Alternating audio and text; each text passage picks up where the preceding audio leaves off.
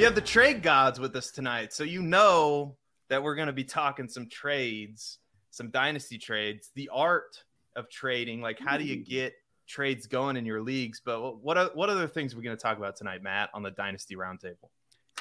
Yeah, this week's episode is a very special power hour featuring Matty Kiwoom and Jason Allwine, player profilers, own trade gods. You can find their podcast on typically Thursday nights, but maybe we have a little uh, programming alert in the works. So so stay Ooh. tuned for for more info about both of our shows. But for tonight, the main event is going to be discussing the art of trading. So we brought in Matty and Jason to to talk to you all about how to pick out the right league mates, how to find the right trade partner, and you know the biggest. We obviously are going to talk buys and sells you know, if we're going to talk about trading and how to get trades done, we're obviously going to talk about who to trade for. And we're even going to rate a few trades at the end of the show. So we have some backups from Player Profilers Trade Finder here ready in the show sheet, but we would prefer to answer you, the chat's questions here live. So get your trade questions in now. Be specific with the league settings. And uh, at the end of the show, you know, we're going to go through as many as we can go through. Yeah. Marathon so session.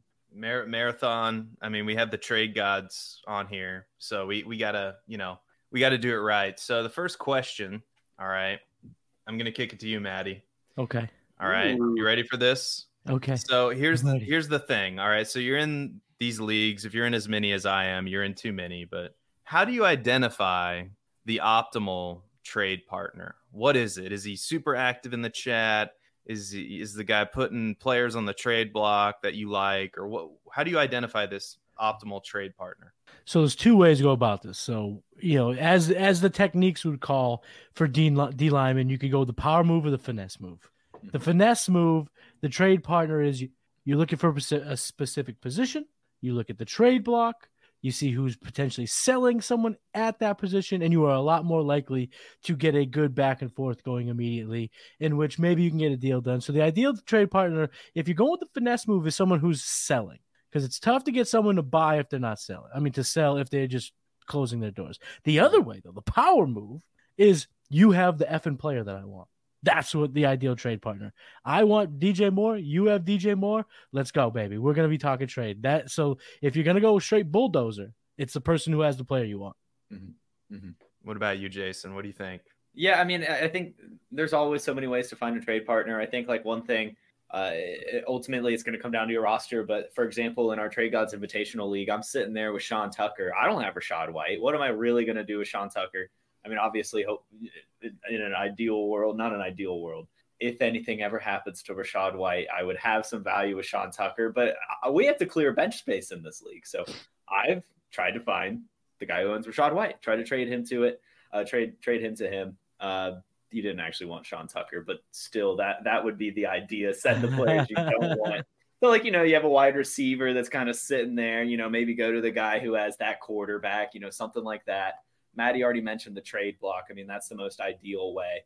And even though vice versa of his power move, the person who comes to you with the player that they want, that's the best hmm. trade partner when they when they come knocking at your door. Those are the best ones. But obviously, you can't really plan that.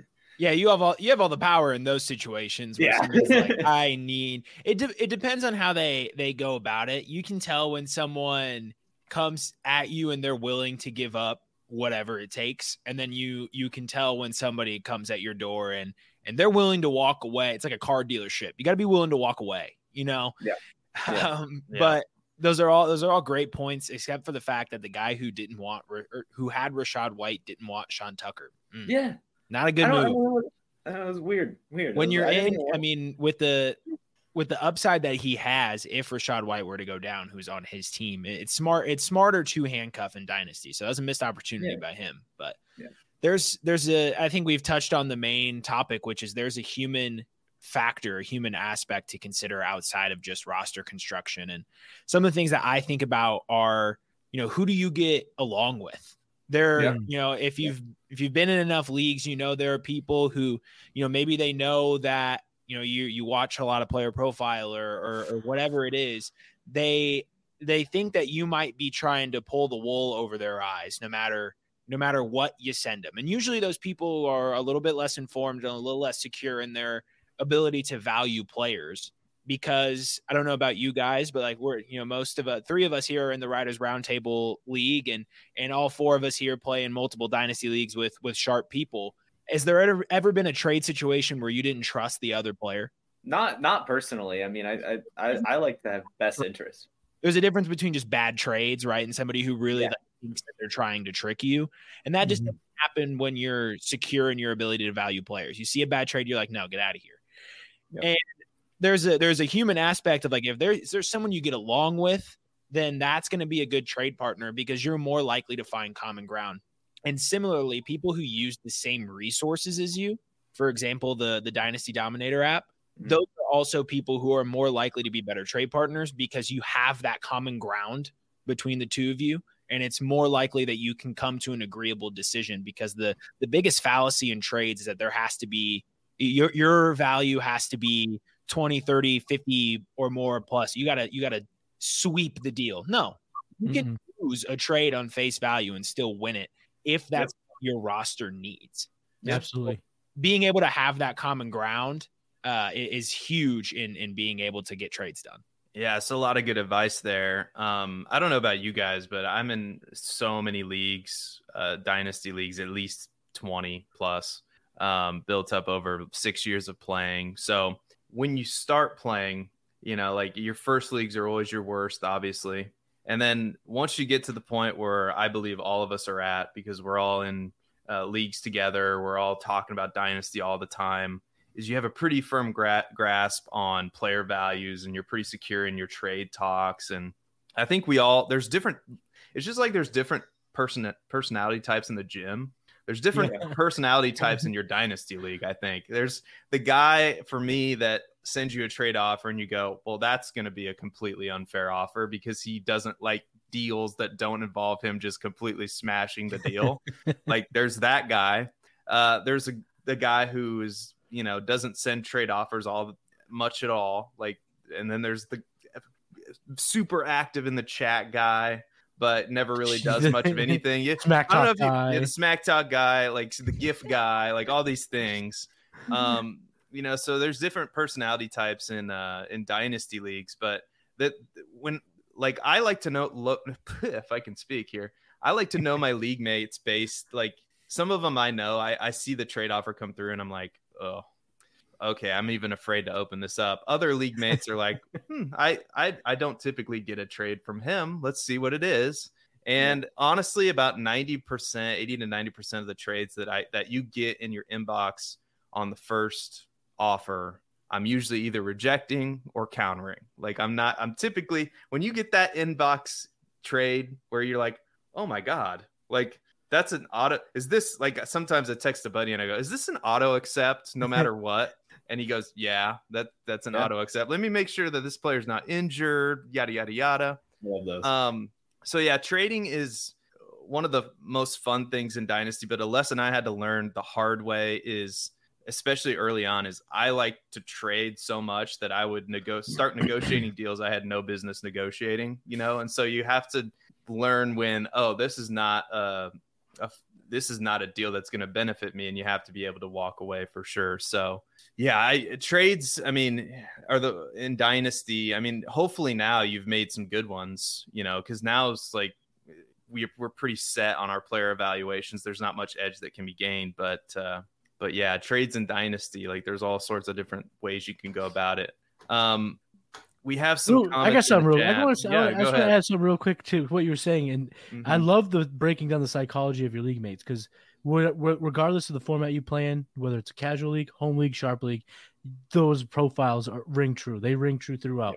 But Mhm. one little recommendation, something that I'll do, uh, and this year specifically is kind of where I I don't want to say mastered it, but I kind of honed it in a bit. Was uh, I did I entered a, few different dynasties, ones I haven't been in before, so I didn't really know everyone in the league. I knew maybe one or two guys. Is start negotiating in uber good faith right off the bat because people will show their true colors when they feel like they're in advantage when it comes to trade talk. So if you're to the oh well, you know you make your first round pick, let's say you're at the end of the first round, you take Garrett Wilson. They're like, oh, what do you want for Garrett Wilson? Oh, you know him and Ha. Don't just be like, I don't want it. Don't piss him. Don't- don't send him away. Go at least halfway down the trade talks, halfway down the negotiation path, because then throughout that you'll know, all right, this guy will get the edge in a trade but want more. Here's the, you know, give a mouse a crumb. He's going to ask for a cookie guy because you've conceded on one player, but now he's going to want a second piece. Or you'll be like, oh, this guy's been very receptive. He's been responsive. He's he he seems like someone who's a little more sharp. It'll give you some diagnostics on, on how that you could what profiles they might fit. Yeah, man. Like I love that because you I and I did this early on too. Is one of the mistakes I made when I first started playing is I would trap myself into a position I didn't want to be in. Meaning, like I would send an offer as a counter, and then I I think in the moment, oh, that was a good offer, but I didn't think it through mm-hmm. well enough, and I'm like, well, now like so he rejected and sent a counter, but now I'm kind of stuck in that position. Like sometimes you just got to get out of that position. You know yeah. what I mean? Like and just say, yeah. you know what? Yeah, and all that starts with negotiating in good faith. So I love that. Uh, I love that for sure. So Harry wants me to he wants me to tell how how to trade for Aaron Rodgers. I want Seth to tell me how to trade for Aaron Rodgers. uh, the the key there is uh, is don't don't do that. Um, so Harry, so Harry uh, Snowman is one of our OGs in the chat. So he he knows that uh, you know he knows that I love Aaron Rodgers. Um, yeah. So what is it today? Uh, opposite day. Shout out to Ahan Runkta, also also stopping by in the chat. Says he's getting the best four man fantasy football boy band of the generation on screen. Wow. Now, I re- I think we're only a boy band because of Matty's haircut and beard, and then Jason's turtleneck. I think that's no, dude. no. You got the look. You got the, the nice. I wore the backwards. That's got the backward hat. Oh yeah, man, we yeah. do hit it right here. Yeah, yeah. I must be the drummer or something. I'm um, gonna age myself here. Do, do you guys remember this MTV straight like series movie about a boy band called 2gether? Mm-mm. No, see this. This is no, when no, I was young. I am way old, so I'm an old far. If you could come across, I think it's on YouTube. Maybe it is pretty hilarious, but it is a, a, spoof on putting together a boy band, and they do like these fundamental elements, like the heartthrob, the the nice. leader, the bad boy, the older dick, older guy, and it's like, yeah, okay, we're kind of hitting the, we're kind of checking those boxes here. It's kind of like the people in your dynasty league. You got the, yeah. you got the bad boy, you got the, oh, uh, the heartthrob, VOD uh, idea. Yeah, like oh, the six personality dog. traits in every dynasty league that you need to know and capitalize on. There we go. Sing it like you got a, a first person. Song? Yeah, how to take advantage of each different personality type in your dynasty league. Our uh, our producer Jay, shout out to Jay Says he remembers that movie. So we, oh, we Jay, had... Jay, all right, coming in. And then Matty. Harry, this sounds like he copied and pasted it, maybe from Wikipedia or Google. maybe he knows what what this is. No, there's no way. That is a copy and paste job I've ever seen one. Harry Stubman, how dare you? Uh, we had I lost it. The chat is alive and well tonight. Holy, they really cow. are. Look at this. Really I I can't even. I should star these as we all know on the Dynasty Roundtable, I'm the best with technology. I can end shows, um, total copy paste. Okay, so this is what the one I wanted to. Uh, so he says thoughts on my team: 12 team PPR, two flex, Field, CMC, D Monty. I love that you have D, D, David Montgomery. You've been watching my videos. Um, Ridley, Christian Watson. Uh, I guess that's okay. No, maybe um, he's not watching your videos. Yeah, maybe not. Uh, watching the video. Mark Andrews, uh, Mike, Big, Big Mike, Mike Williams, uh, Mike, Mike Will, Mike, Mike, Will, Williams, Mike Will, Cook, Michael Brandin Cooks. Uh, Mike Will cooks flowers. Michael cooks. Mike Will cooks flowers. This is the hardest roster to read. yeah, commas. yeah, I, I, yeah. So I think this is a pretty good team. I love the fact that you have Fields. Um, I think it's a one quarterback league. You don't specify that. But says I, two I, flexes, so I'm assuming with two flexes means one QB, or else it would be super yeah. flex, two flexes. Not, I guess very deep. For being, it's very top. Yeah, it's very. Honest. I love I love flowers. I do love flowers. Um, both the player and the you know the item, uh, the the the plant. Um, is it Rodgers? Aaron Rodgers? It has to be. Yeah, it's not. T- it's not pretty. It's pretty good. I give it a solid B plus. What do you guys think? Um, yeah, I'm with what Jay said in the chat. He said that roster's kind of whack. the producer Jay coming in clutch more uh, than once already. We're not even 20 nice. minutes into the episode. Uh, I'm going to give this roster Marco a solid B minus because you got the pillars to win. You got a good quarterback who can have top five upside. You have the running back. You have the tight end. Christian Watson takes that step, but you're I, he's going to need to make some moves. He's going to have to hope that one of those backup running backs he has on his bench pops so that he can make a Yeah. real aggressive move for another receiver. Yeah. yeah. Uh, let's see. As someone with a degree in English, uh, Margot Tucci, your team statement hurts me. So anyway, it's it's okay. We um we're we're all working on punctuation here all the time. You know, we as we all are. Um, as the editor of Player Profiler. Um. Anyway, so uh, what's we have another question? Or yeah, what's- before before we lose the show too much Yeah. here. So Phone gets crazy here. I'm gonna kick, wild.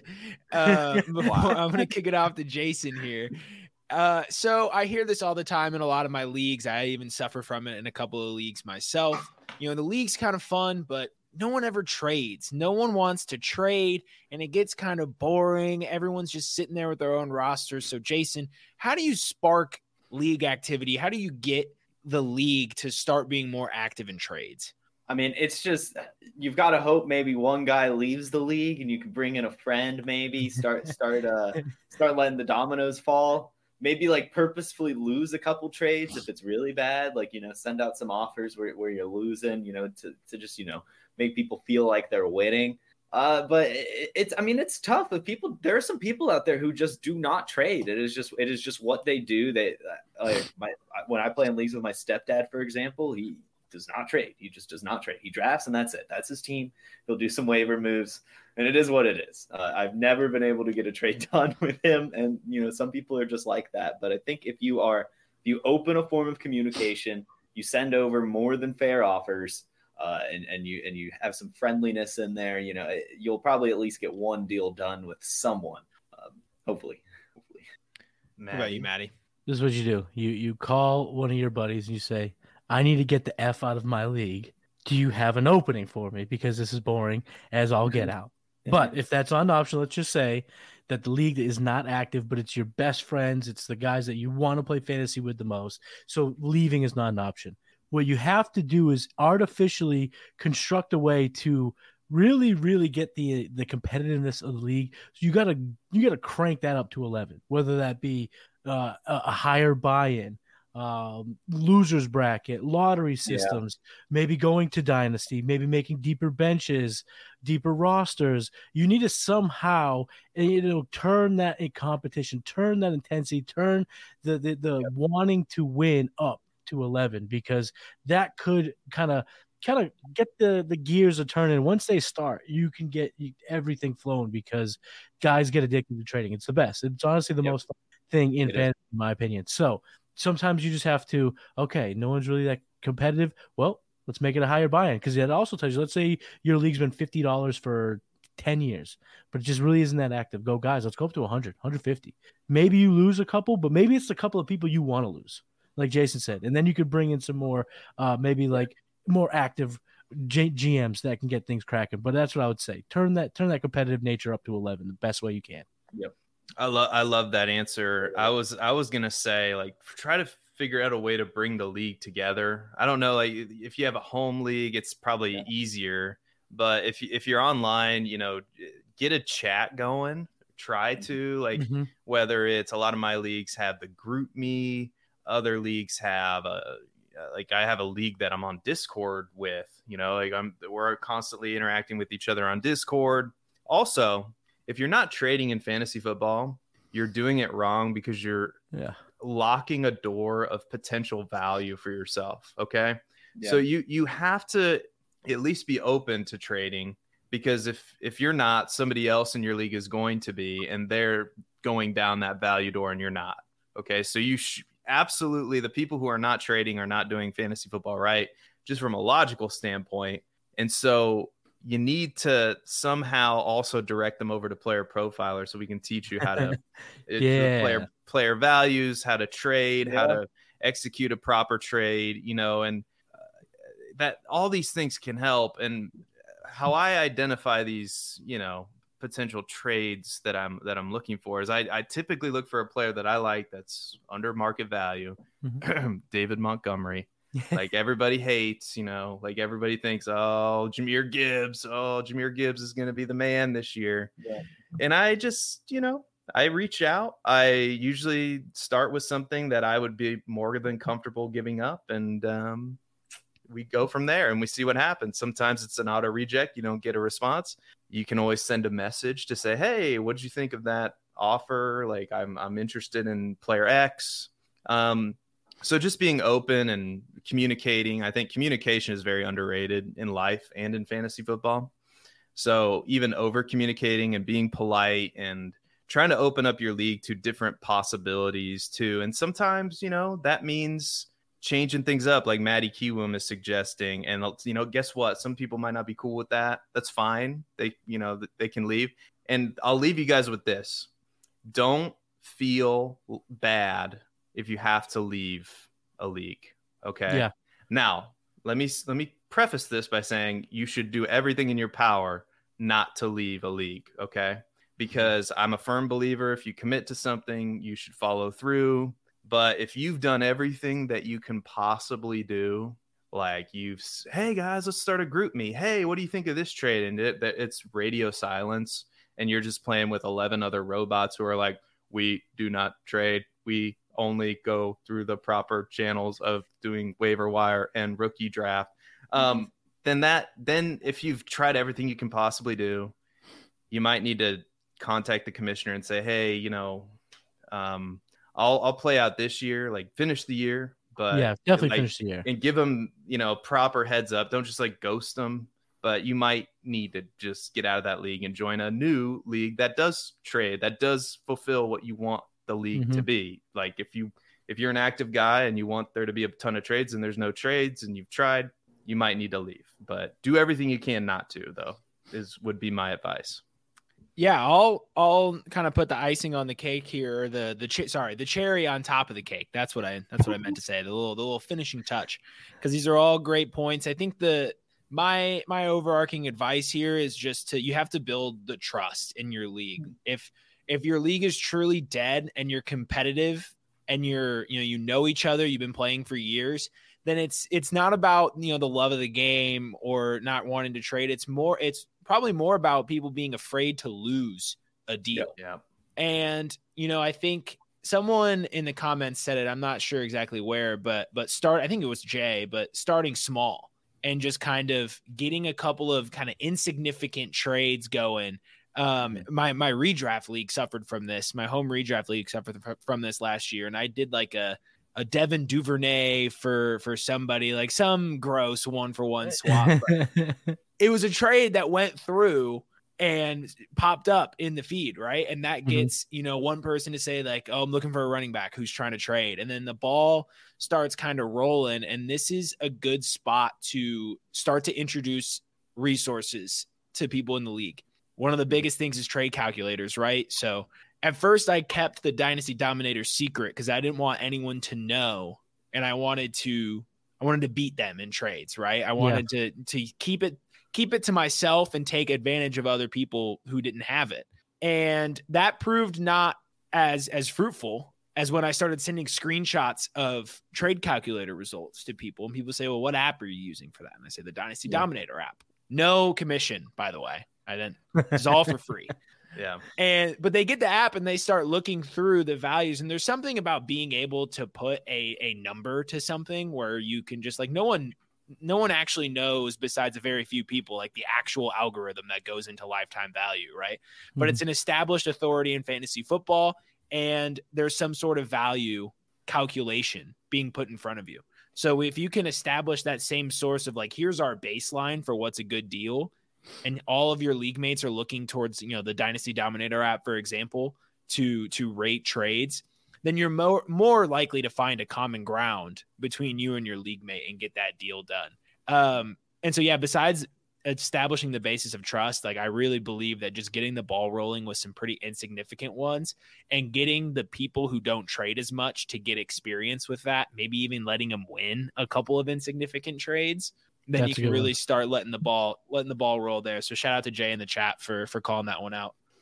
Yeah, so we got a couple good questions. We have the Jesus Christ is in the chat. Jesus wow. is here. Um, anyway, he is everywhere. He's omnipresent, is what I've been told. Um, Michael Thomas and James Conner for Debo. Hate Debo, but great value, right? Uh, I would say so. I, I don't know. how Uh, you yeah, I feel about agree. this. I agree. I'm not a big Debo guy. I'm actually going to pass it to my man Jay, who is, but I think this is too good a value to pass up. Yeah, I mean, I, I I'm a huge Debo guy. I mean, I think that you do do this trade. I, I will say, I mean, I think James Conner's in for a good year, but I mean, so is probably Debo. So I, I think I think we'll I think we'll go there for sure. I mean, Michael Thomas is at least dust. So Yeah, I, I feel like Debo for somebody who is just like wide receiver three and fantasy points per game or whatever it was, uh, like a year removed from that. I, Yeah. I I'm not super bullish on Debo, but I feel like I'm ahead of the market a little bit in terms of where we expect him to finish. Cause I I've heard a lot of people talk about kind of uh, load management games for McCaffrey and not wanting, understandably, wanting to run him into the ground because what's the point of that? And so if they open up that passing game a little bit more, if if Purdy or Darnold or whoever steps out there is is capable of doing that to the level that Jimmy G did, why why can't Debo finish as a top twelve receiver this year?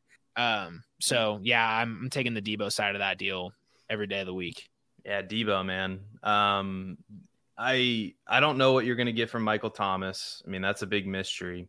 James Conner's playing, and now with Josh Dobbs or Clayton Tune, they cut Colt McCoy, who I thought could, you know, be serviceable. So I don't know. I I, I assume that they're, they're going to give the opportunity for to Clayton Tune. That's what I would do if I was trying to get the number one overall pick. Not saying that that's what they're doing, but that's what they're doing. Um, uh, but so there, there's just a couple question marks for those two p- players. I think I like, um, you know, if you believe the narrative, he's in the best shape of his life. Apparently, Debo's been sending pictures of himself to Kyle Shanahan like Yeah. all off season long, and he was ashamed of the bad shape that he was in. So if you believe that narrative, you're you're definitely in line for Debo putting up a bounce back season. I've been drafting Debo. He's been falling to like the fourth round of these underdog drafts pretty Yeah. consistently and at that price I'm in. So I love I love this trade for a win now team getting Debo for sure. Um consolidating too uh, as Mhm. another thing I like to do. So you're conso- con- consolidating a roster spot if I can speak. Um Deepesh Patel. So we got some groovy people in the chat. We got Jesus and Depeche. Um, and who knows who, who might be coming next. I just drafted a dynasty startup in a 14 team league using a rebuild approach year one. He has a RB heavy roster with Gibbs, P- Javonte Williams, Pierce, Herbert, uh, Bigsby. Who should I trade to get a decent wide receiver? I know the answer that I have to this question, but I'm interested to hear what you guys think because one name jumps out to me. I don't know if it does for you. I'm trading every single one of these running backs except for Gibbs. I'm open to any single one of them in a rebuild. There's none of these guys Yeah. that I trust over a two year period. So I'll trade Javonte, Dameon, Herbert, Bigsby, wherever the value is. I'm moving any or all of these running backs to a rebuild. I, I'm I'm with you there for sure. I mean, when when you're taking that rebuild approach, I feel like you've got to go wide receiver heavy. So I, I would probably offload any of these guys. Maybe even try to get yourself a quarterback or something. Uh, but you know, some other pieces for sure. Yeah, 100% agreed. Literally just try I would seriously trade for all four besides Gibbs. I would keep Gibbs cuz he has the best shot of and even then after a year if I don't really think that that my team if you don't think your team's going to be in that window in 2 to 3 years, then I'd cut bait with Gibbs too. I mean, it, rebuild in 14 team leagues especially is the the perfect spot to go 0 RB until until you're ready to go. Um, you know, maybe keeping a guy like Gibbs around to to bolster the room, but you can get so much value by trading the four of those guys. Yeah, I think uh, I've said it before. I'll I'll stick by it. Doing a, doing a strategy like this, especially if you're acquiring multiple ones in the dynasty startup draft, because we know that's the cheapest place to get those future first round picks if you're willing to go down this route. Um, it gives you a lot of flexibility. So yeah, you can trade literally anybody, and I'll I'll include Gibbs in that, but don't just give them away for a haircut, right? Right, like if right. somebody gives you the grandfather offer and says, "I must have Jahmyr Gibbs on my team now," it, it that it gives you that flexibility that you can be that trade partner for anybody, you know. So that's also another advantage of doing the rebuild. The name that sticks out to me like a sore thumb is Khalil Herbert. Like I know Khalil Herbert's look good. I love the players that look good during training camp, right? It doesn't mean really much of anything until you start playing. I still think I still maintain Roche that's Roschon's backfield by the end of the season.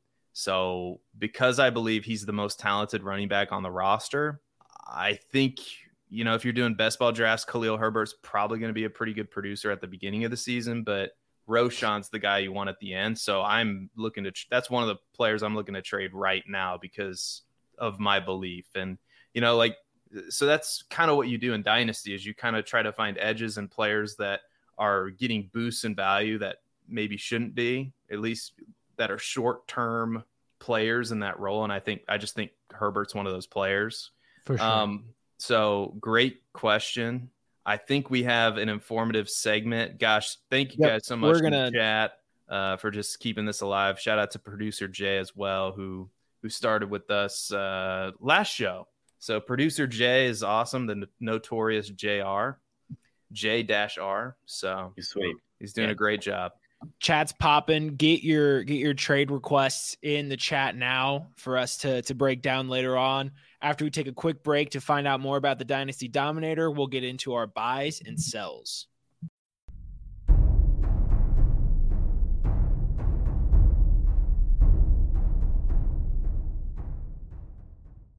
Now, I know many of you are looking for a secret weapon for your Dynasty League, and I have it. It's called the Dynasty Dominator app. You go to the App Store, go to Google Play, it's right there. It's $5 to download, and then every year it's $5 to load the next incoming class of rookies. You can add Superflex, add tight end premium. It's incredible because it allows you to look up players, it allows you to vote on whether a player is a buy, hold, or sell, and then see the market sentiment on that player. And you can compare their lifetime value rating from Player Profiler to their Dynasty ADP at the FFPC, all in the price lookup tool. And beyond that, we have a trade analyzer. So you'll never lose another dynasty trade again. And in our settings, you can set this is a win now team, this is a rebuilding team. And then we let you compare players. Look at their metrics side by side prospect metrics, NFL metrics. It's all there. It's five bucks in the App Store. There's some add ons for Superflex and to buy the upcoming rookie class. Every year, you're going to spend $5 on this thing, and it's going to be well worth it.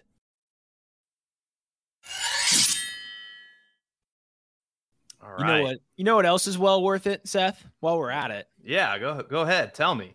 it's tuning into the future cast this season. Now, we talked about a little college football, Seth, you and I, a couple of weeks ago.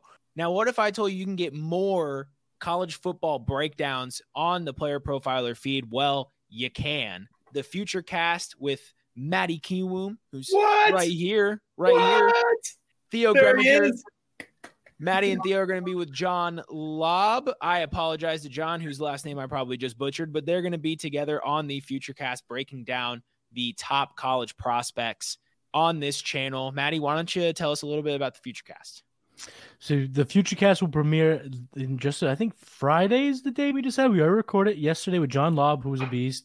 Uh, but honestly, it was it's an honor to kind of take the baton of such a prestigious show here at the network. That you know Ray Garvin was here for a little bit, and then Cody did so much with FutureCast, and every, you know Cody's awesome. We all love Cody here, so uh, to be able to kind of take the baton and, and hopefully uh, live up to you know the massive shadow that Cody has created, building the brand of that show. Uh, super excited, but yeah, we dive into the just the the the, the most surface top tippity top guys of the 24 prospect at all the positions. And we also break down a little bit of that new freshman Zachariah branch from usc who looked wildly dynamic in week zero for usc so if you want your college fix the future cast will be here about once a month to start and we'll ramp it up as the season goes on. But we're talking prospects here. We're going to keep it going Awesome. Yeah, so we're gonna keep the we're gonna keep the future cast rolling with Matty and Theo. Who knows? Maybe I'll be able to strong arm my way onto that show.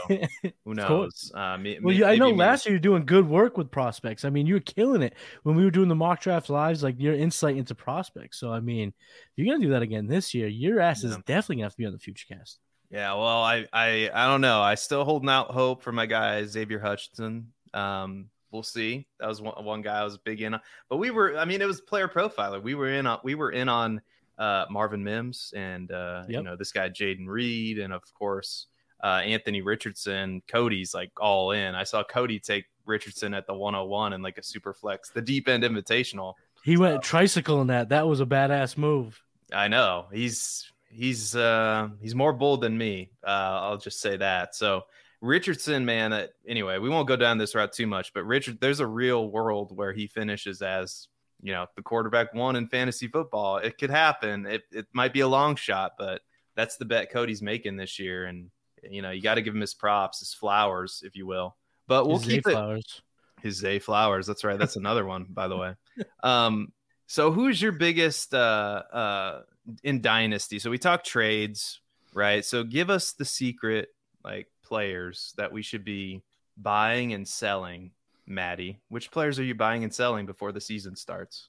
So I'll start with my buy this year. The, the, the guy that I'm trying to snatch now in Dynasty is Najee Harris, running back for the Steelers. The hype for Jaylen Warren is getting tremendous, which means that the value on Najee Harris is theoretically kind of dipping a bit. Najee Harris has yet to rush for under 1,000 yards in a given season. He has yet to not score 10 touchdowns in a given season He seems to be a workhorse. And we talked about Cody Carpentier and, and, you know the work that he does. He's been doing the uh, the training camp tour with roster watch, and he was on the game plan last week to break down some of that news that he's been scooping and what he's gathered from Pittsburgh Steelers camp is Najee is not only the guy in the backfield, he's the guy in the offense. That this team Yep. turns to Najee for everything. He is their leader. We all know Mike Tomlin likes to deploy the bell cow, and let's not forget Najee Harris is an absolute tank of a human being, 6'1, over 230 pounds. Uh, he's been a productive running back each of his two years as a pro, top 20 seasons. You Mm-hmm. can get him right now at a little bit of a value because of that Jaylen Warren hype. So I, I suggest doing that before you know they they the Steelers' schedule sets them up in a way early and late to really dominate. So they could start three and one, four and zero, and if they do that, that will be Najee Harris because because Najee Harris is eating. So if you want to get in on a potential RB one, I think you do so at a slightly at a slight discount right now. Yeah, I I love that. I love that buy of Najee Harris. I, I think he's in for a huge year, man. Great, great buy. I'm surprised he didn't throw out the DJ Moore. Mhm. Of course, I mean I can't I can only say DJ Moore's name enough times Mm, because it just yeah. the hype and, and honestly the hype is catching up the market is catching up to the hype that i've been Oh, yeah. casting all off season everyone's now in on him he has now made two plays in the preseason We're like oh yeah this guy was really good he was a first round pick he does have extreme athleticism and he was one of the most dominant receivers in college football yeah oh yeah he, he is You pretty know- good You know what? I, I am so happy that you're saying this. Not because I'm a Bears fan, guys. Not because I'm a Bears fan. All right. I don't have my navy blue and orange goggles on. Okay. but I just want to say something that not a lot of people are saying in fantasy football right now. I believe, and I know it's redraft, right? But these are values that we can use. I'm pretty sure last year in Carolina, DJ Moore was a third round pick in redraft. Pretty sure, right? Now he's with a better quarterback. I mean, Justin Fields is better than Sam Darnold. I think oh, everybody no can question. agree. Yeah. And he's being drafted later. Now his value's been steamed up lately, but the worries are, oh, the Bears passing offense, they're not going to be as pass heavy. The truth is they can't be any like they can't there's nowhere to go but up as far as their passing volume goes. And Fields was a passer in college, so I think this is a match made in heaven. I really do, and I'm really excited for the Bears this year too. I mean, I, I like it's it's going to be fun watching that offense work. I think so. I think you're going to want to get some DJ Moore too. But anyway, I just had to interject myself there mm-hmm. because you know I, I don't know. I, I feel like the, there was some misval- misappropriation of value attached to DJ Moore that's now correcting itself. yeah a little And bit, I yeah. want to say that people like Matty Kiwoom, myself, we might have been ahead of the curve on that, especially Matty, especially Matty, Hey, hey, hey, hey, hey. and so may, maybe Matt you are you're talking to somebody who quite The literally Mets. overdrafted a, a Justin Fields DJ Moore stack. Oh, dude, that's- round table. That's looking pretty good right now. You're damn right. It's looking, it's looking pretty, pretty good. It's looking pretty They called good. me a fool for taking Justin Fields over Lamar Jackson, but we Yeah. we persist, and we're gonna have one of the best stacks in fantasy football this season. love it Yeah. Yeah. What about you, Jason? Uh, who's one of your buys? Who's one of your sells in Dynasty? I'm gonna I'm gonna go with the sell because I actually saw it here in the cha- in, in the chat from your producer Jay. oh, okay. Yeah, and it is not necessarily a sell. It is what this comment says, and it says sell AJ Brown because DeVonta Smith's going to take over as the wide receiver one in Philly. You get a hell of a haul for AJ Brown. I'm selling AJ Brown for DeVonta Smith plus every single league I can. I think that is the smartest move you can make in football, in redraft, in dynasty, because by the end of the year, both of these guys are going to be neck and neck. DeVonta Smith last season had less targets than AJ Brown, had more receptions. DeVonta Smith broke out his third year at Alabama, going into his third year in the NFL. And I just, I'm not saying that it's going to be bad for AJ Brown yet again. A great athlete, everything. Think he's going to be good. But I think these players are going to be neck and neck over the end of the year in the dynasty rankings at the end of the year. Everything. And from weeks 13 to the Super Bowl, DeVonta Smith actually did outscore AJ Brown 162.4 points from weeks 13 through the Super Bowl for DeVonta Smith, 159.1 for AJ Brown in that same span. Remember, neck and neck, they're going to score the same amount of points. AJ Brown's fantastic. DeVonta Smith's fantastic. But DeVonta Smith right now is wide receiver 10. AJ Brown's wide receiver five. Overall, AJ Brown's number six and DeVonta Smith's all the way down at number 18. You can get so much on top of DeVonta Smith that you're really, really going to ha- set yourself up for so much success for years to come. I like the thesis behind it. I'm not sure oh. how much you you actually. It just depends on how much you're actually getting for DeVonta Smith plus for AJ Brown.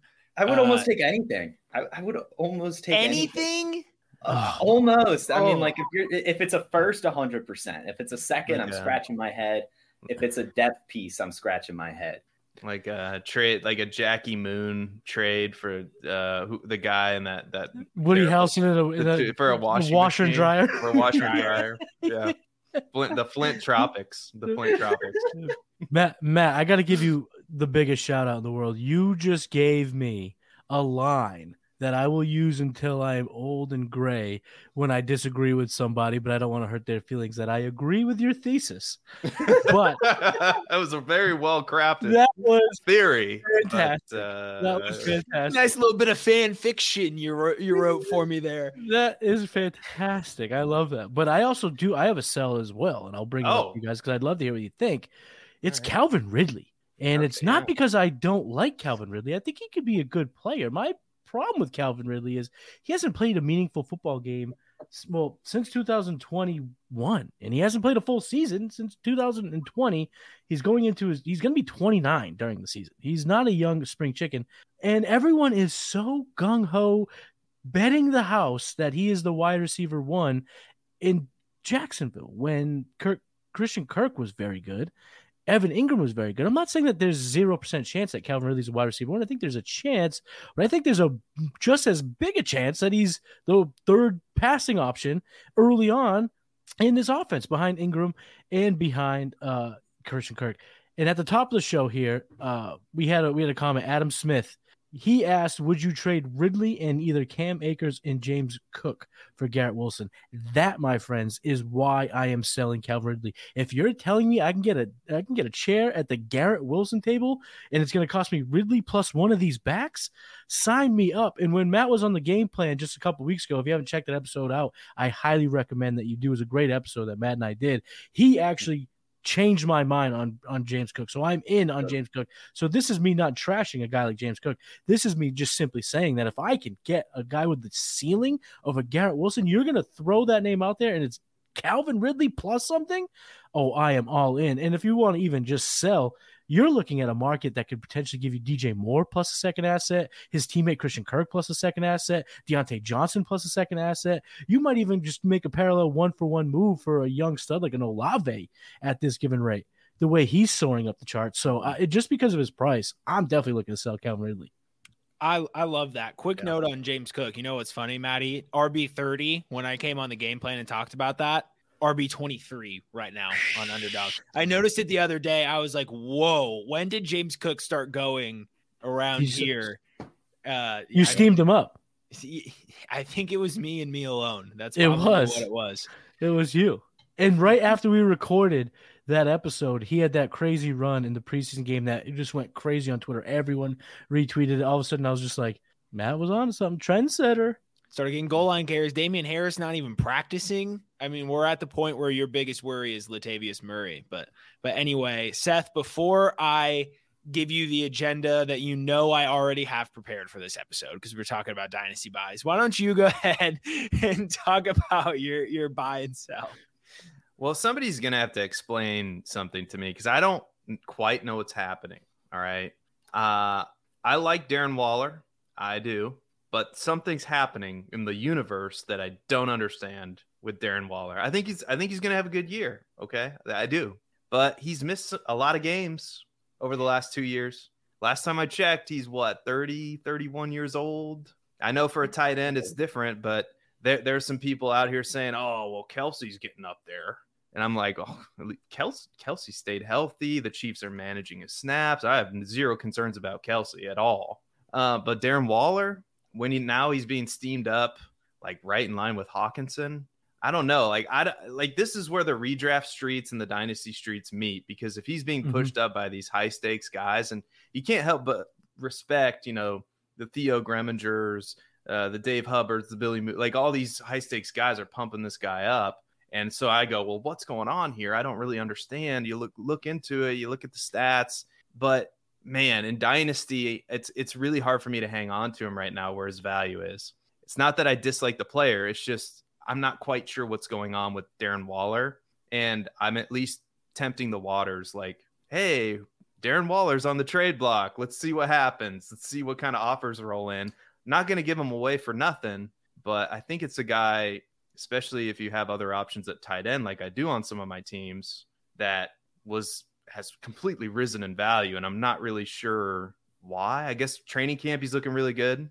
I agree on Calvin Ridley, um, and like I said, I I don't I don't know why I have to keep bringing it up, but David Montgomery, man, like I I he's it, you play the Cess Classic hit classic hits. I mean, play the hits. this is I, I don't understand it. Somebody's gonna have to tell me why this is a bad move. You know, because we have this offensive line expert, Dan Fornick, mm-hmm. and he came on top ten takeaways, and his number two offensive line in the NFL is the Detroit Lions, and we know that Jahmyr Gibbs is not the pass protector that David Montgomery is. They signed him for a reason. This was clearly their plan all along to pair these two guys together based on the draft footage that you saw. They were so nervous that they weren't going to get him at pick number 12. I don't know why, but they just love Jahmyr Gibbs and they're going to mm-hmm. use Jahmyr Gibbs. And I'm not even, you know, anti Jahmyr Gibbs really because there's a world where he gets just targeted, peppered with targets and an amazing offense. But David Montgomery is going to be the grinder. And more times than not, I think you're going to look up and go, dang, like who's getting the ball inside the five? Who's getting the carries inside the 10? Who's, you know, maybe even stealing a pass catch here or there from Gibbs? Like Montgomery is a really good football player. And I, somebody's, I mean, if David Montgomery's not right, I don't want to be right. I'll, I'll, be wrong. If David Montgomery's not right, I'll be wrong. So I, I am all in, all in on David Montgomery, especially in like underdog and these best ball tournaments. Like I think he's the perfect RB two, maybe even I, am fine with him as my RB one.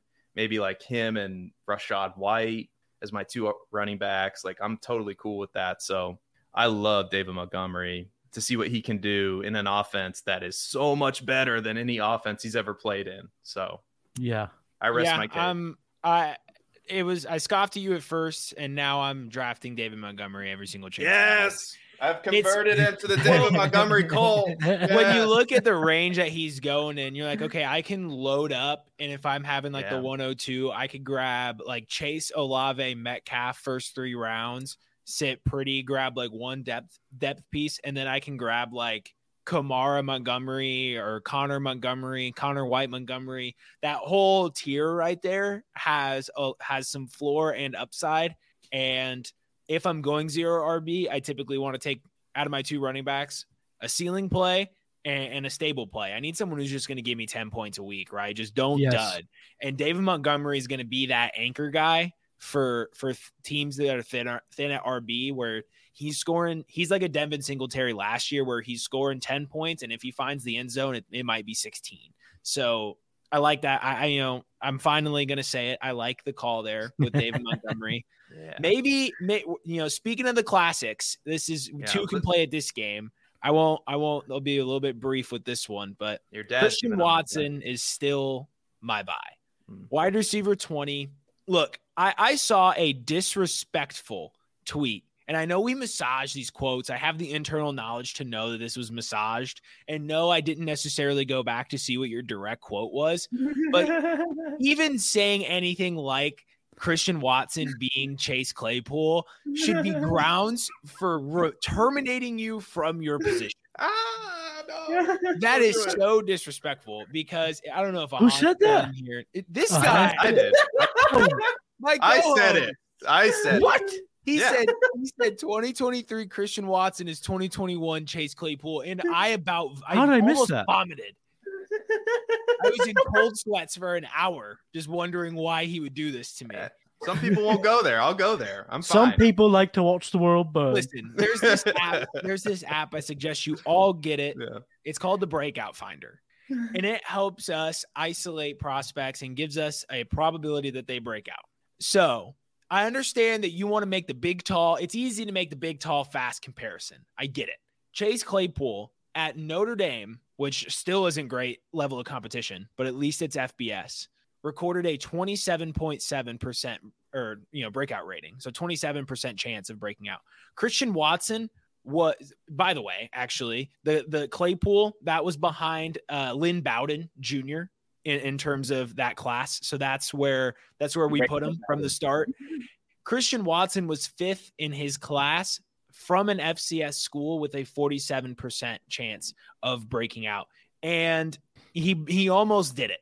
And he's going to do it this year. When he became a full-time starter in week 10 getting 80% of the snaps from then on barring one game he was a target hog and just a big play monster. Now, he hmm. didn't shine incredibly well in terms of route win rate. He struggled with his consistency, but looking at Matt Harmon's profile for him on reception perception, there's a lot of bright spots.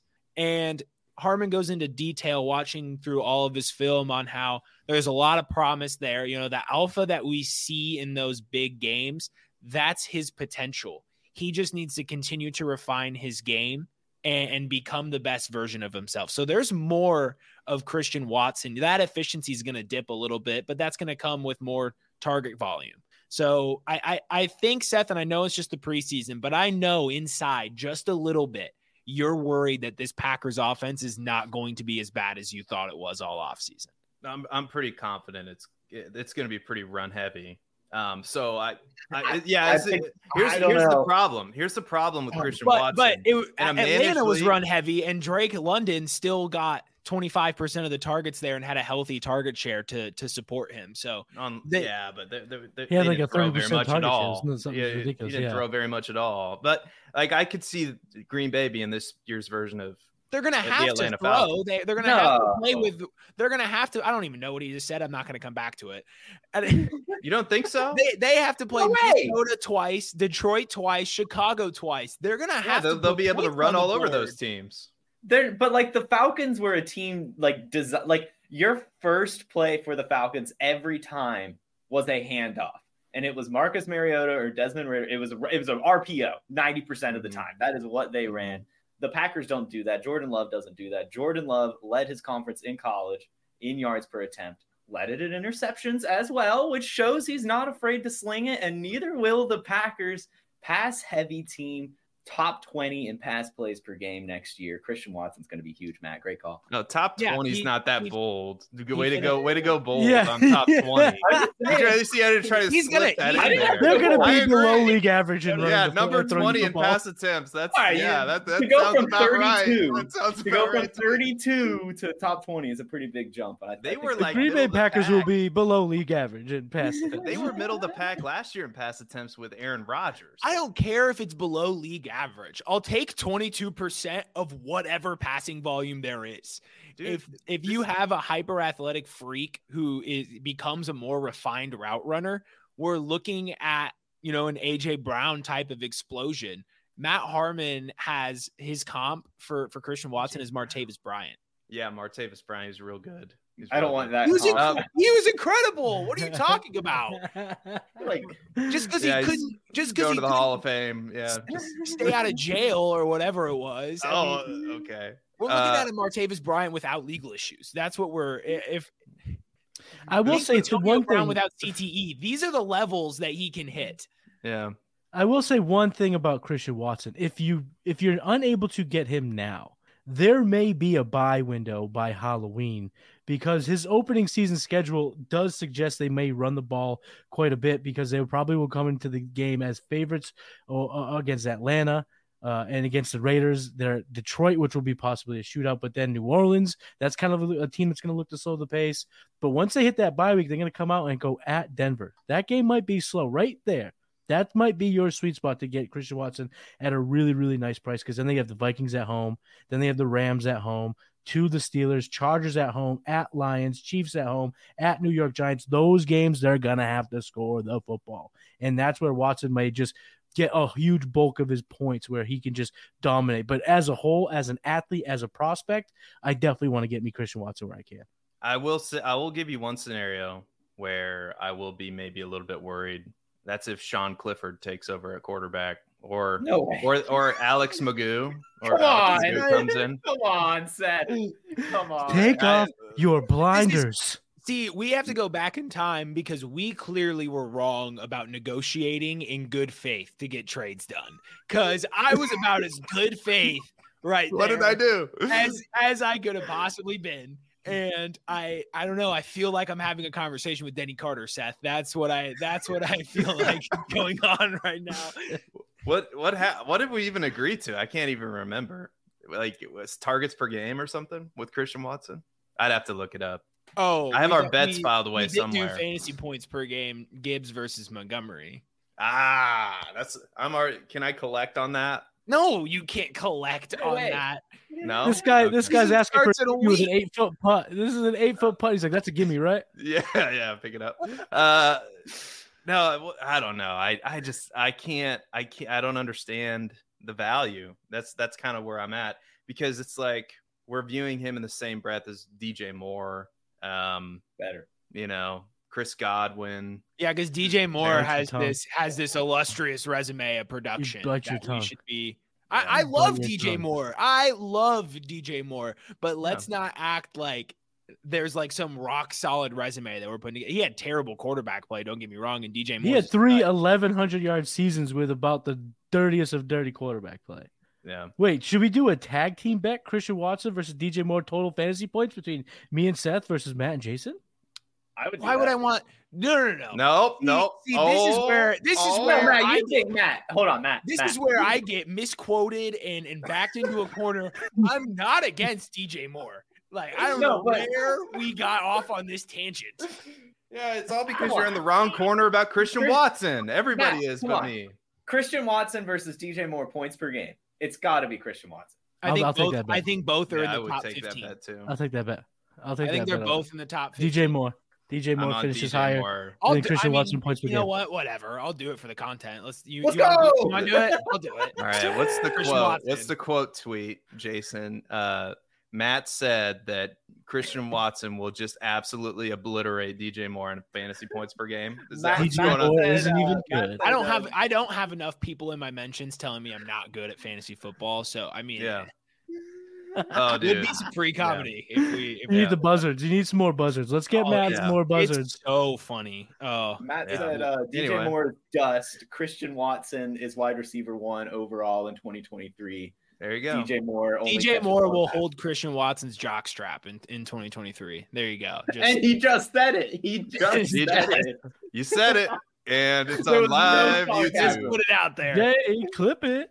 No yeah. sarcasm was there. He said All it. All right. When people think of me, they know I'm a I'm a play, I'm a team player. well, um, I didn't even get to talk about how Dameon Pierce is the easiest sell right now in dynasty football.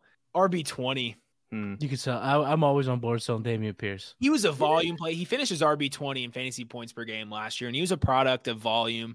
I, I find it he, the Rex Burkhead was the RB two. I find it very unlikely that Pierce finishes in the top 15 in carries on that offense with newly signed Devin Singletary. And Pierce, by the way, was one of the worst pass blocking backs per PFF last year. Mm-hmm. Uh, enter Devin Singletary, who was the sixth best, playing on a, a highly negative game script team. I just don't think the bell cow role is as likely as as people think. And even if not, he has he has to massively beat out RB twenty to increase his value, and he's in danger of being or getting some more significant competition through free agency or the draft. So easy sell for me. Now, Matt, have you seen the video of Dameon Pierce getting his helmet knocked off and still running in for the touchdown as a Florida Gator? Yeah, it's it's incredible what being like a tough tackle breaker can do for you. It pay, I mean, it probably paid for what uh like multiple houses, probably five to ten cars for LeGarrette Blunt. I mean, LeGarrette Blunt and his family never have to work again. Hmm. We have your dad advocating for you in the chat. Look So, that. Sorry, Mr. Babich. We didn't mean to pick. well, if your son had some better fantasy takes, we wouldn't have to pick on him. So, um, Can I throw my buy real quick? Yeah, yeah, of course, yeah. It's Kyle Pitts. It's Kyle Pitts. Yes, that's a good one. That's a Buy good yourself- one. Yeah, I love that one. Thank you. Yeah, yeah. you know, Buy yourself some Kyle Pitts. Uh, ba- basically, right now he's fallen to number fifty-four overall, tight end Oh, three, so taking a huge hit. Players around him: Jahan Dotson, Jordan Addison, Jerry Jeudy, Dameon Pierce, Zay Mm. Flowers, Diontae Johnson, J.K. Dobbins, Michael Pittman, Christian Kirk, Terry McLaurin. Give me Kyle Pitts over all those guys. Standard leagues, tight end premium. I do not care. I understand we got burned by him last year. We're not going to get burned by him this year. Everything is finally lining up for him to have a big year, and yet we're down. It makes no sense to me. Desmond Ridder's going to freeze a linebacker. Bijan Robinson's going to take away a linebacker. Drake London's going to take over the cornerback one. Kyle And Pitts. Desmond Ridder's going to airmail it into the stands. Desmond Ridder's Desmond Ridder's got it, and if he doesn't have it, Taylor Heinicke does, and uh, Kyle oh Pitts. man, It's it's it's it's it's really going to be really really good for for Kyle Pitts, at least from a fantasy football standpoint. And when the Falcons win the division and a playoff Ooh. game, you're going to wish you had yourself some Kyle Pitts because he's going to be tight end one again, completely unobtainable. Jason, I'm not ever going to pretend like I know more than the Falcons than you. I, I simply won't do it. But I will tell you that Desmond Ridder, they're going to be that offense is going to be stalling late in the third quarter, early in the fourth quarter, week one in a winnable game. Heinicke's going to come in. They're either going to win or barely lose, and he might not look back. It, it just uh, Nah, but then, but then Heinicke's going to throw three picks in like week five, and then Ridder's going to come in and rush for 70 yards. And all of a sudden, we might see this quarterback duo flip flop starters like Tua and Fitzpatrick. So maybe I'm I don't know. I don't know. I don't know. I think I think they believe in Ridder at least to give him a few games. Uh, we'll see. We'll see. Either way, Kyle Pitts is going to be good. Doesn't matter who the quarterback is. I will be quarterback back there, and Kyle Pitts will still be a tight end one. Jason, let me ask you this question. As a Falcons fan, would you rather the Falcons win eight or nine games, maybe even sneak in the playoffs, but get trounced in round one, or have like two or three wins and have a chance at one of these quarterbacks? Uh, I want them to make the playoffs. I want uh, the the Falcons are the exact type of team who can beat any team in the NFL. They just are. It's a very sloppy football style. They kill a lot of the clock, and they have a very very fast and strong defense that can win in all quadrants. I, I, I they're a very very dangerous team. Any given Sunday, they're one of those teams that can do it. What did you just say? I'm just saying. I'm saying what? I'm just saying. Watch out for the Falcons this year. I'm, they're a really really dangerous team. They went out. They got everyone you need. They bolstered the defense. Except the quarterback. You just don't, you don't need it. You don't need it. You can go out and do exactly what the Buccaneers or the Rams did next year. Crawl into the playoffs this year. If Desmond Ridder sucks, go trade for Matthew Stafford. Go trade for Kyler Murray. Go trade for you know whoever else is out there, and you're going to be totally fine. Everything is there. I mean, it's just like Tua last year. You know, like no one really wanted to take a chance on Tua. Lo and behold, you get all the weapons. Geno Smith, lo and behold, you get all the weapons. Jared Goff, lo and behold, you get all the weapons, and you're a great fantasy quarterback. Desmond Ridder is going to be good this year, and I'm in on him. You know, at least Jason's being consistent. I like. I, I, I so, At least what are you trying to say? somebody- Other people aren't. somebody thinks you know Jordan Love is like you know the next MVP of the league, and then now now we're now we're dogging on Are you talking Desmond about Ridder. now we're dogging on Desmond Ridder. You know what Desmond Ridder did last year? Uh, he he threw the ball more than thirty times in a, in multiple games. And didn't throw an interception. Yeah, and and you know the last time uh, Jordan Love did that, it was against Kansas City in week in week nine of 2021. He threw a pick, 55% completion percentage, 190 Ooh. yards. um, and uh, was was terrible. So The Seth Uh, quote is is Desmond Ridder's better than Jordan Love. he It's is, yeah. Quote me on that. Quote me on that. He's actually shown me something. That, unlike Jordan Are you guys familiar with the Hadron Collider in I think it's uh, Sweden or Switzerland? Yeah, and are I want to be put in it right now. And so that's where they're just spinning particles around and then colliding them together to create some sort of reaction. What we just saw was this hadron collider of the hatred of the Packers and the love of the Falcons merged together in a black hole and some dynasty league just opened up somewhere. that was so. That was that was maybe the best thing that's ever been said on this show. I think because you're like, That was yeah, tremendous. Jason's a Falcons fan. I'm a Bears. Yes, it's perfect. My perfect. head And is we spinning both right hate now. the That's Packers. perfect. That's a perfect. I I wish we could end the show on that. Um, You can't. We can. Should we just end the show? You can't. You're you're able to You just can't hit this now. You, you, you missed yeah, your now window. you. Damn. All right. I'll have to be on the lookout for a moment like that next time. I don't know if it'll ever happen again, though. It's like Halley's Comet or something. Jay, clip that. Make sure you clip multiple- that too, Jay. That's You got a bunch of clips know. tonight. You We're better be coming- clipping it. We're coming back in. We'll be here in season, Seth. You're gonna have to answer for Jordan Love live. like I just, I I hope just- you like- Okay, I'll be here when Is he throws multiple picks in a game, and you're like, Here's- why can't he get the ball to? Why can't Jordan Love get the ball to Christian Watson? I saw on Twitter the other day. It was maybe the best thing out there that day. Uh, what is it? Don't you think it's ironic that somebody named named Love is struggling with a deep connection,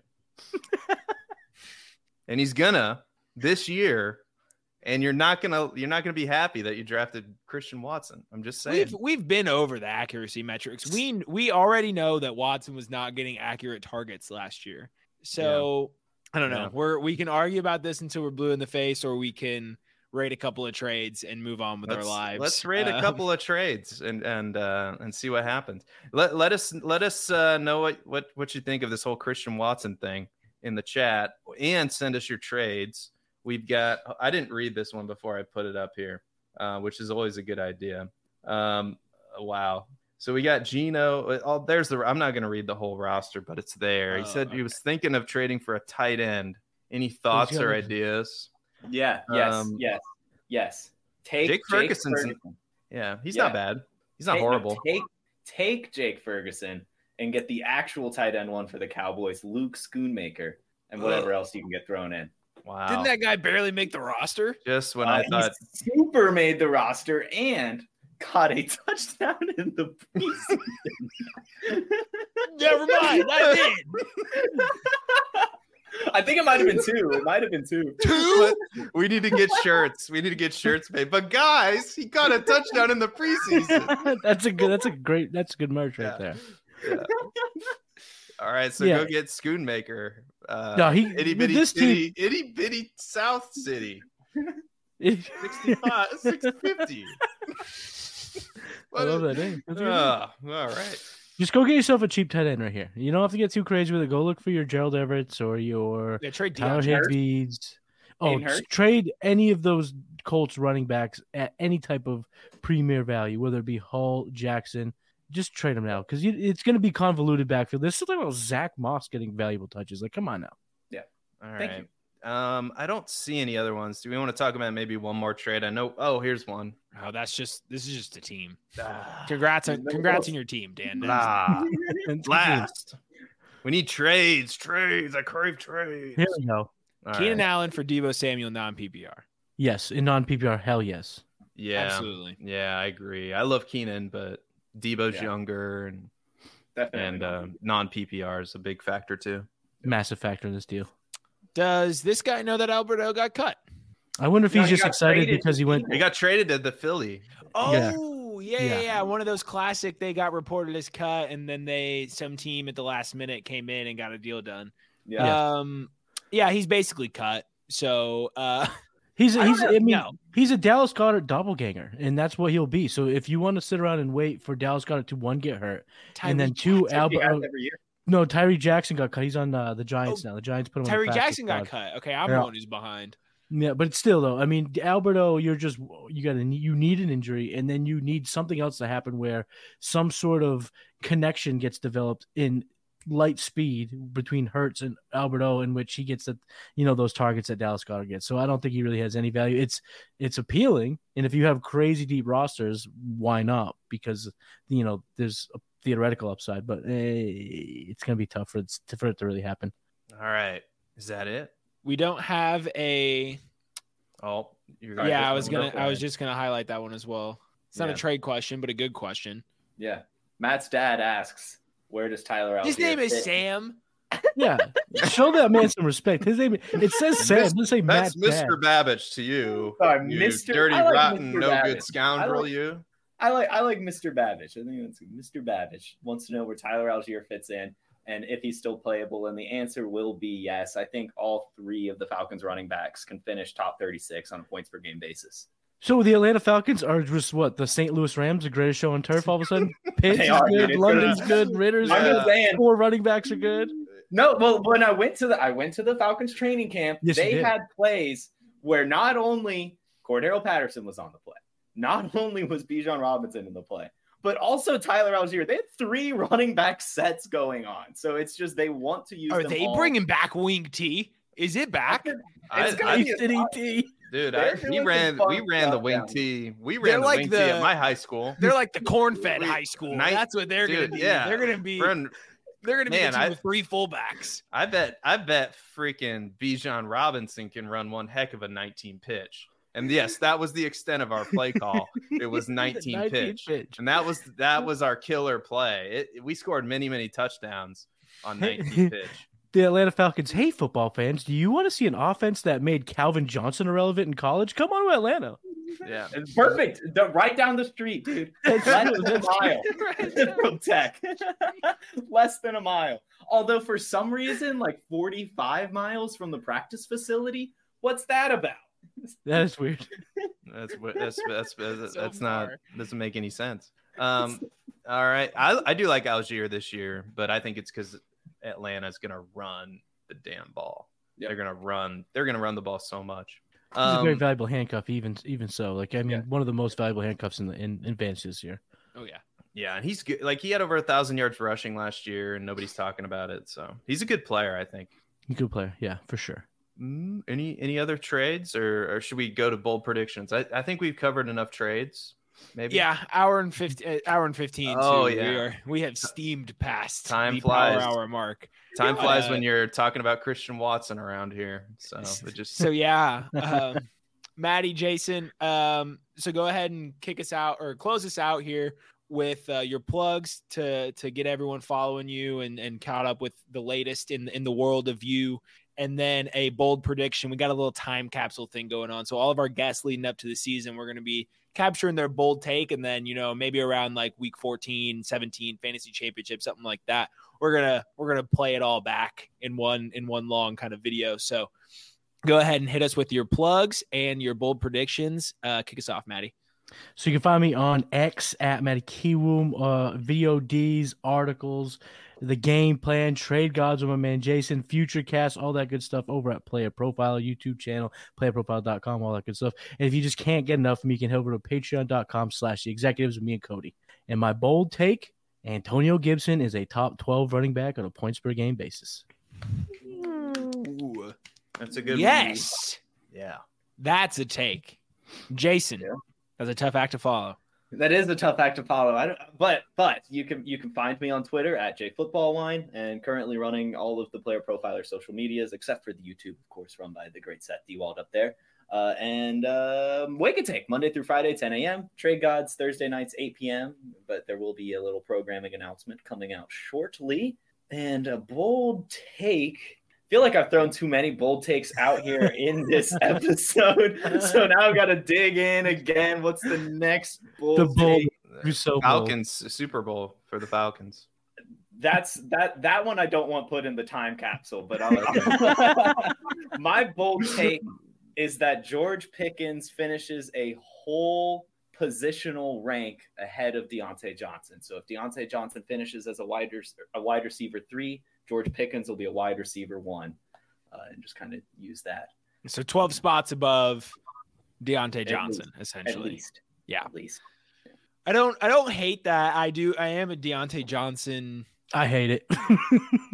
I don't want it to happen. I don't. I respect. I, I don't. I don't think it's out of the range of outcomes. Certainly, I personally would be losing money if that were the case.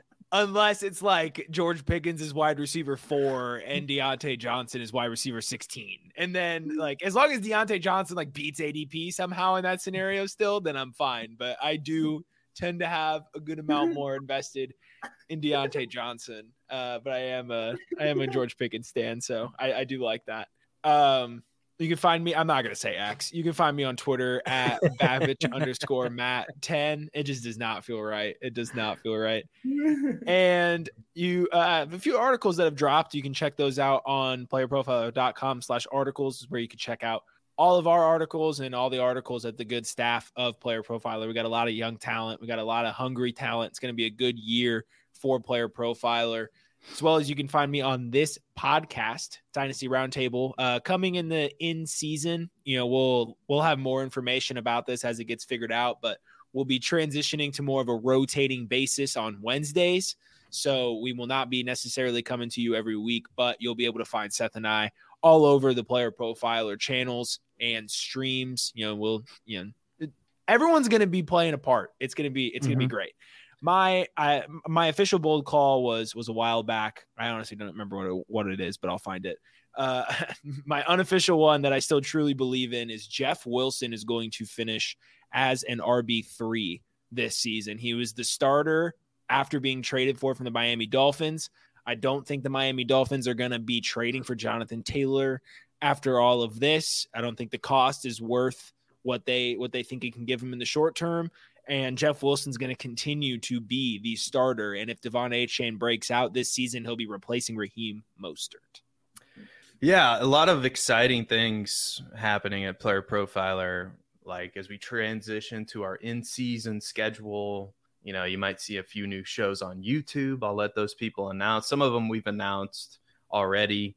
Um, but we're also going to be doing part of the reason why we have to go back to every other week is that Matt Babich and I, and it's going to be a rotating guest of people. Tyler Canable, I'm sure Matty Kiwoom will pop on. Is we're going to be doing these tailgate shows like 30 minutes before Monday, Thursday night football. So we'll just get together like this and you know, God help us if it's a Bears Packers game or something. Um, and we'll just talk. We'll just talk, or the Falcons if the Falcons are playing. We'll talk about how many yards uh, Bijan Robinson's going to run for, and what you should, you know, maybe like if I don't know what we'll talk about. Like if there's a daily DFS thing going on, like there always is. We talk about that, but be, stay tuned for it because man, we're we're adding so so much good content. Like Theo's, we talked about it before the show. I don't think Theo's a real person. I think he's probably got like a double, like another Theo around because I don't know how he's drafting all these teams and doing all the work for player profiler. It feels like he's employed another Theo to help him out with it. But it's like all this content is coming at you because all we have so many good people behind the scenes working really hard. Jason's Jason's leading all the social media. I'm in charge of articles and YouTube and Matty Kiwoom's the StreamYards are like all these people working in coordination together. It's so p- important. And I'm so thankful to be working with so many good people that, you know, make it happen for you guys. So just stay tuned. The best way you can show us that you're thankful right now is to, to click the like button and subscribe to the channel so you can be tapped in all season long because you're going to want to be. So just do that. And that's my plug. And my bold prediction you might actually like this one. I don't know. We'll see. We'll find out together. I, I think I'm going to. Amon-Ra St. Brown is going to lead the NFL in targets, and he's going to finish as the wide receiver three in fantasy football this year. And if I can find the freaking thing, I would have ended the show at the right time. Bye bye, everybody. Nobody cares about Aaron Rodgers. Here it is. See ya.